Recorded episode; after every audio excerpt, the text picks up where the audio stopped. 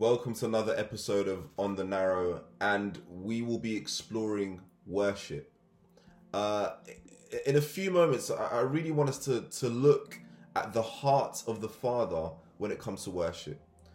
Worship is our daily expression, our communion and fellowship with our Creator, crying out one thing Jesus, you are worthy. Crying out this, you are enough our worship is our expression and our yearning and our groaning for the courts of the Lord. Our worship is our divine right to access our Lord and Savior Jesus Christ and pull on the heartstrings of the Father as He pulls on ours. The Lord is constantly stood with open arms looking for His children, you and I his sheep, to cry out to him and demand more of him because he is enough. You know, oftentimes in, in a church setting or in a worship experience or worship night, um, we, we go because we want to hear our favorite songs and we are so moved by our feelings and emotions because this song really hit the spot. But I, I challenge you today and I implore you to seek for the greater thing to seek for the greater thing which is found in Jesus Christ Himself. You know, scripture says, Better is one day in His presence in the courts of the Lord than a thousand elsewhere.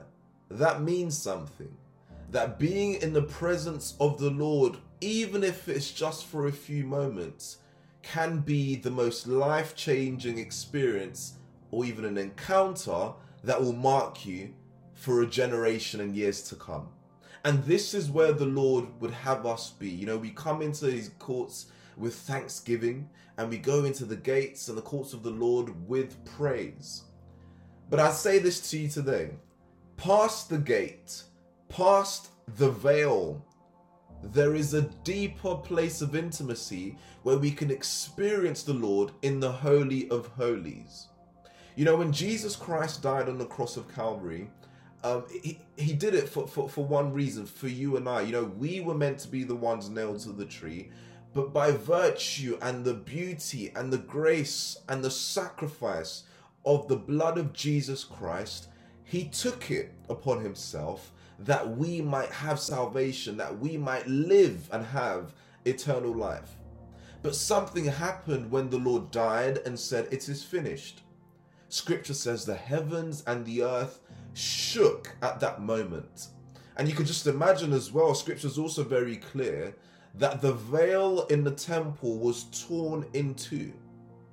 And what does that signify? In the Old Testament, you know, you'd have the high priest that would take all the sacrifice, he'd tie a, a bell around his ankle, and he'd take the sacrifices from all the people for the wrong that they've done, for the sin, and they needed blood of the bulls and rams to cover the sin, the multitude of sins. So the high priest would go into the temple and make petition and intercede on behalf of the people. And there was a regular sacrifice because every time you messed up, you'd have to essentially sacrifice an animal. Jesus Christ did this. He became the ultimate sacrifice. He became the one that was nailed to the tree and paid by blood. A price was paid by blood for you and I. And he became our high priest, daily making intercession for you and I. He is the ultimate high priest that makes intercession for, for all of us. So, this is the point. When the veil was torn, we didn't need a mediator in man or another high priest. He became the bridge.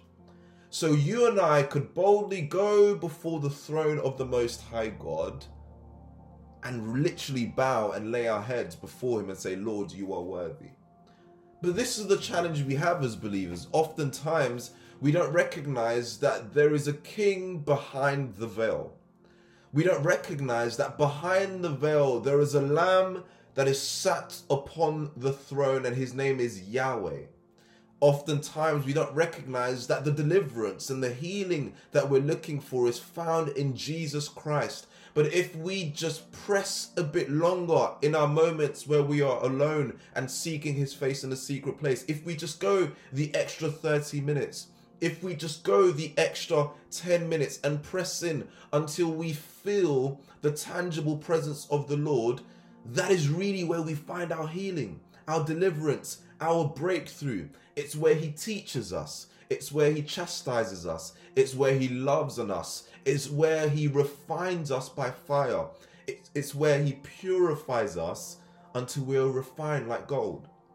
And, and this is where the Lord would have us be you know oftentimes you know we, we come into our gatherings and, and, and we we are expectant a bit but we don't really think it's going to be a life-changing experience. I submit this to you and i say this.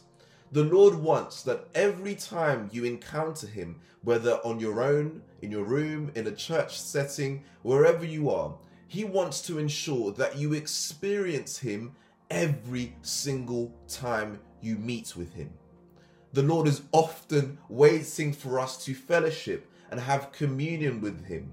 He wants it that you abide in Him as He abides in you. And this is the daily call that we have as believers. This is our mandate. This is the mission statement of the believer. And it's one thing that we worship Him in spirit and in truth. You know, Jesus spoke to a woman at the well in the book of John, and she knew worship in one way. It was legalistic, it was how they've always done it, it was very cultural. And Jesus Christ says, uh, you know, a, a, day is coming and the time is now that, that the true believers, you and I, will worship Him in spirit and in truth. And this is what the Lord is looking for. You know, we are often so quick to, to search for the next song. You know, if I hear this song in this setting, that's going to bang for me and it's going to be an amazing encounter. Or, or if, if this person sings in this way, then it's going to really move me. But there is more. You don't have to wait for your next favorite song to encounter the Lord. There is more. You don't have to wait for your favorite worship leader to meet with the Lord and have that intimacy there is more. You don't you don't have to wait for for the right lighting and the smoke machines or whatever you'd have it in in today's sort, sort of modern day church setting. We don't have to wait for these things to encounter the Lord. The Lord is pulling on your heart and asking you for intimacy, communion, and fellowship that will literally blow your mind. It's the King behind the veil. But it's a process oftentimes you may be in his presence for 10 minutes and you close your Bible and you, you leave.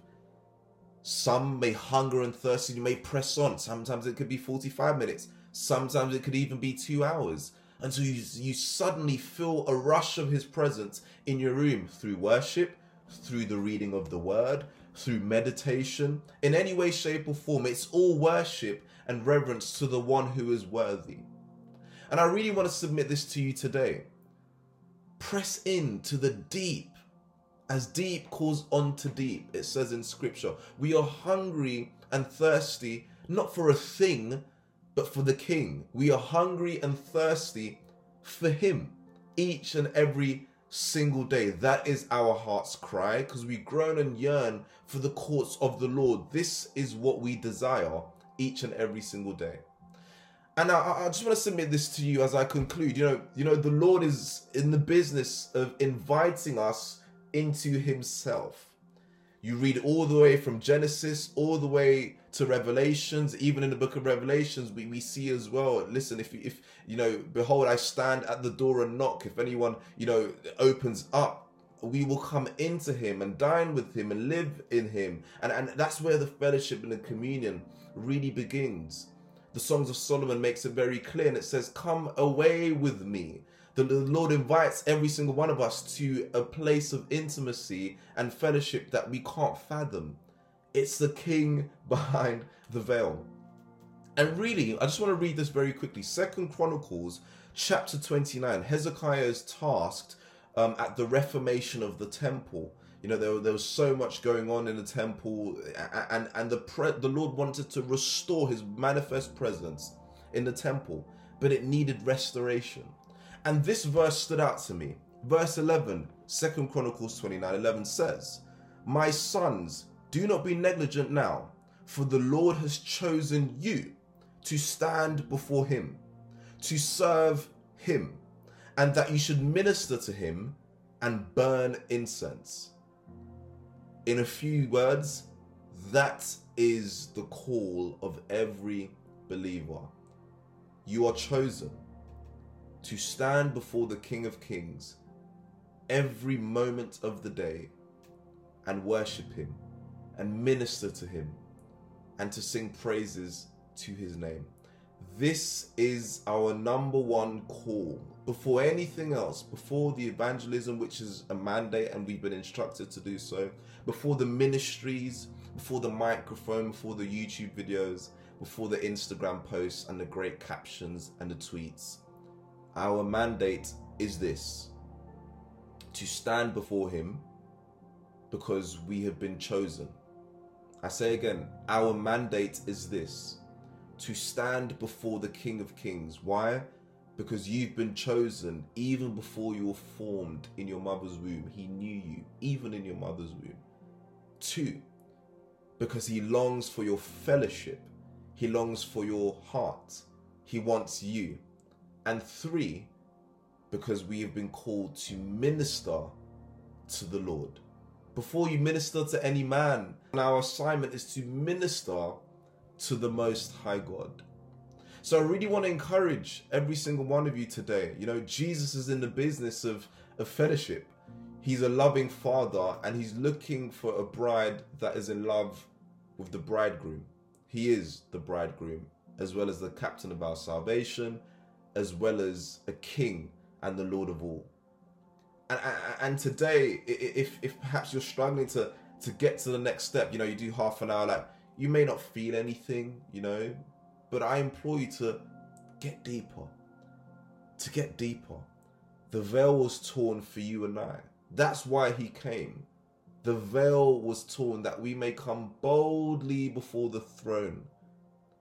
Sometimes we're heavy, sometimes we're empty, sometimes we feel, we feel guilty and condemned. Go to the King of Kings, go behind the veil into the Holy of Holies, where great, miraculous, and precious things happen in that place.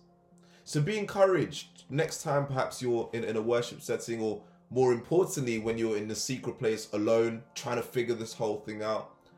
I implore you to try this. Open scripture, ready your hearts, and really believe that He will touch you. Really believe that you're going to have an encounter. Really believe that He will transform you and renew your mind from all the things that are happening on the earth and all the troubles of life. Really believe that He wants to hug you and hold you and speak to you. Really believe it in your heart. And don't look at the clock. Don't look at time. Open your heart and say, Lord, I'm ready for you today. I need fresh bread. I need your word today. I need you to sustain me. I need you to help me. I need you to heal me. I need you. Why? Because I love you and I know you love me. And as often as you try that, as often as you implement this as a daily, daily routine, in fact, it's beyond a routine, it's, it then becomes our life. Be still before Him and listen to what He says. So be blessed, be encouraged today. And, and I pray that you have great and amazing encounters in the secret place of the Most High God, where He resides and He's waiting for you to encounter Him. So be blessed in Jesus' name. Amen.